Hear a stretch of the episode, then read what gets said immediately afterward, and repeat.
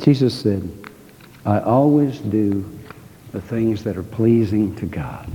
I am created for his pleasure. Now that, that bothers me. Bothers me because I have to surrender ownership to somebody else. That bothers me. Bothers you. I was created for his pleasure, and he owns me. I serve at the pleasure of the king. He who was rich became poor, that we might be made rich. Am I pleasing him today? Am I living like a king's kid, or am, am I still in bondage to the old way of thinking? Have I come no farther than feeling sorry for my sin? Have I approached the status of sonship yet? Adult sonship, where I know who I am and I voluntarily acknowledge my utter and complete and total dependence on Him. I know I have been given all things richly to enjoy, but I am willing to give up anything that I have if He says so.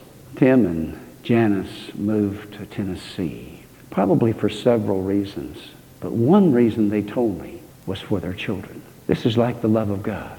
You parents, you understand this. You do things for your kids. You put yourself out. You take risks. You deny yourself for your kids. And you kids, one day you'll do the same thing for your kids. This is a picture of grace. This is an illustration of grace. Parents becoming poor so that those kids might be made rich. Why do we work to send them to school? Because we want to see them succeed and be happy. Why do we provide them with education and clothing and housing and everything else? Because we will deny ourselves to do this. Every parent does. So those kids can be blessed. Now, have we reached a point where, in this message, in this progression of this little mini series, that we are ready to step out of the flesh into the spirit and say to God, first of all, God, there is something that I know is not pleasing you. I'm an adult, and there's just no use mincing words over this. God, I know it's not pleasing to you. This isn't rocket science.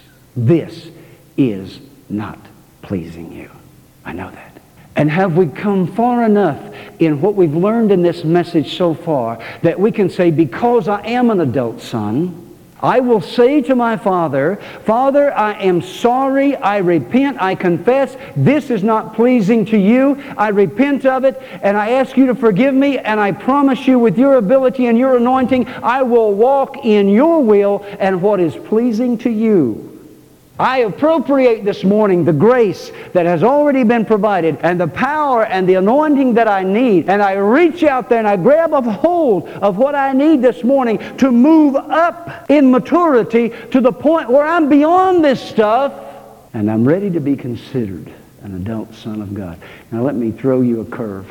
In the Bible, when it speaks of the adoption of sons, in the Greek, the word that's used there is a legal term and it means the placing of an adult son. A believer, no matter what age, is received into the kingdom as an adult. There's no probationary period. There's no juveniles. Now, I realize that youngsters have to grow in maturity and wisdom. I understand that.